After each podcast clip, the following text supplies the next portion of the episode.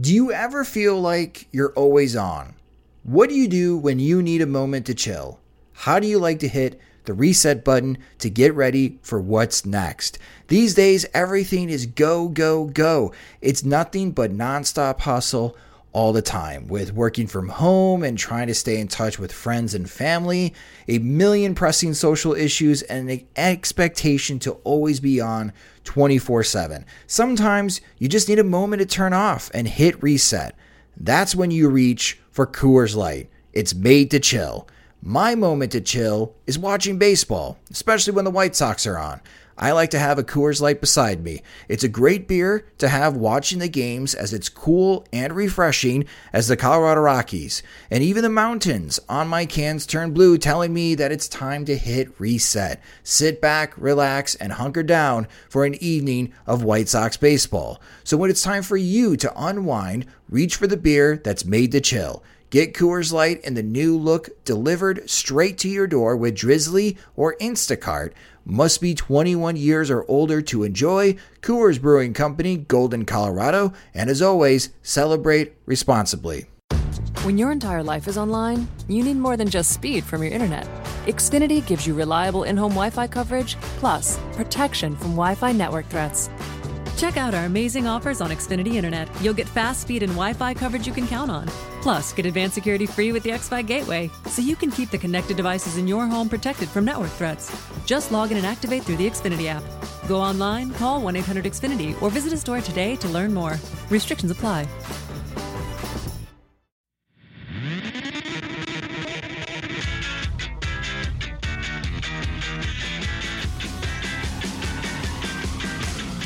Good morning, White Sox fans. I'm Greg Nix, and this is your White Sox wake up call for June 28th. The Sox were off yesterday, but that doesn't mean the day was completely uneventful.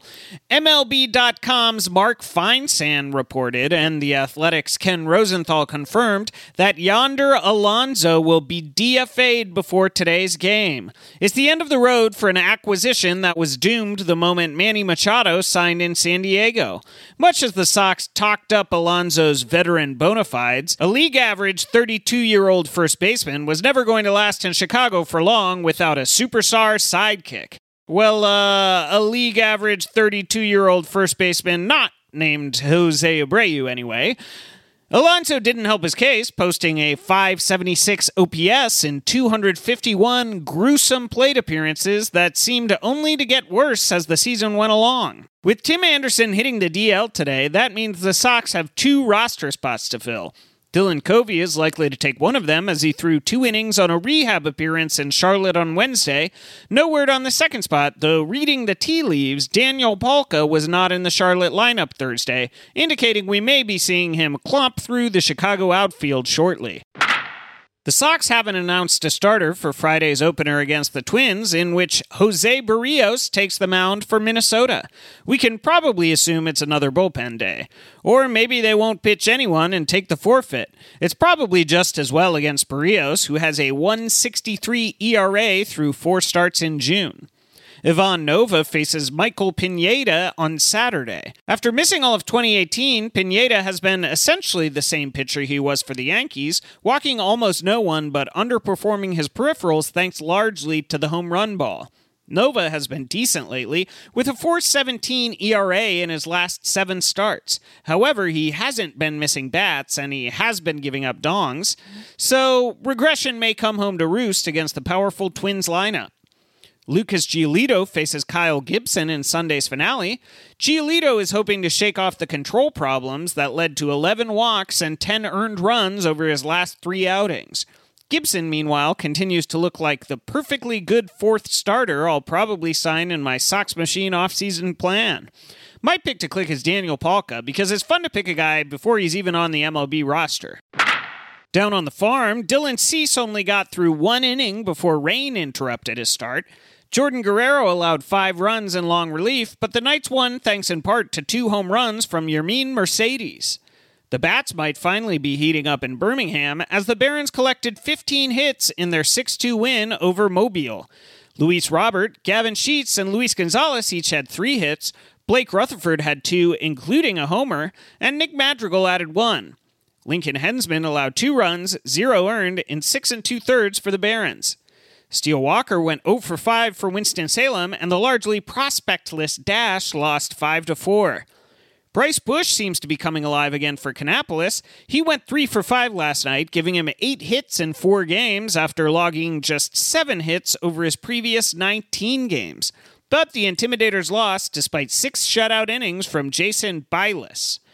Further down the ladder, Great Falls was rained out for the second straight day, and the Dominican and Arizona League teams both won.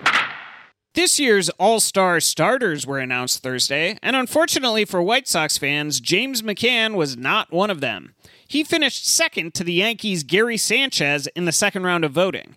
Joining Sanchez in the AL lineup are Carlos Santana at first, DJ LeMahieu at second, Alex Bregman at third, Jorge Polanco at short, Mike Trout, George Springer, and Michael Brantley in the outfield, and Hunter Pence at DH.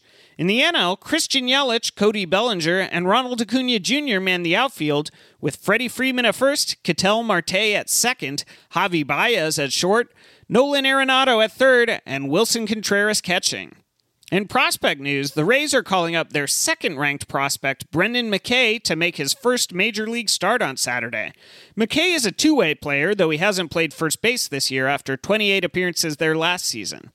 And the Brewers are recalling Keston Hiura and optioning Travis Shaw. Hiura hit well in his debut stint earlier this season, while Shaw has struggled after hitting 30 home runs in both 2017 and 2018.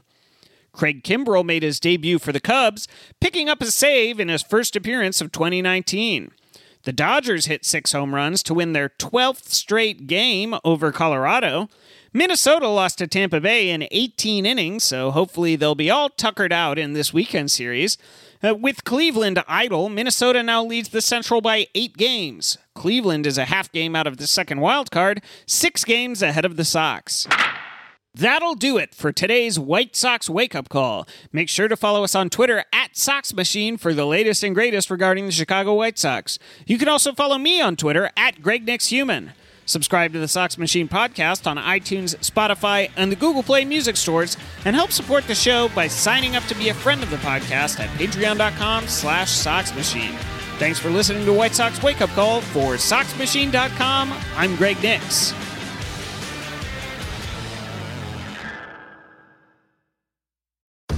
When you rely on the internet for everything, you need speed that can handle anything. Xfinity delivers Wi Fi speed faster than a gig. Go online, call 1 800 Xfinity, or visit a store today. Restrictions apply. Gig Wi Fi requires gig speed and compatible X Fi gateway. Actual speeds vary, not guaranteed. Sugar Ray Leonard, Roberto Duran, Marvelous Marvin Hagler, and Thomas Hearns. Legends, whose four way rivalry defined one of the greatest eras in boxing history. Relive their decade of dominance in the new Showtime sports documentary, The Kings, a four part series premiering Sunday, June 6th, only on Showtime.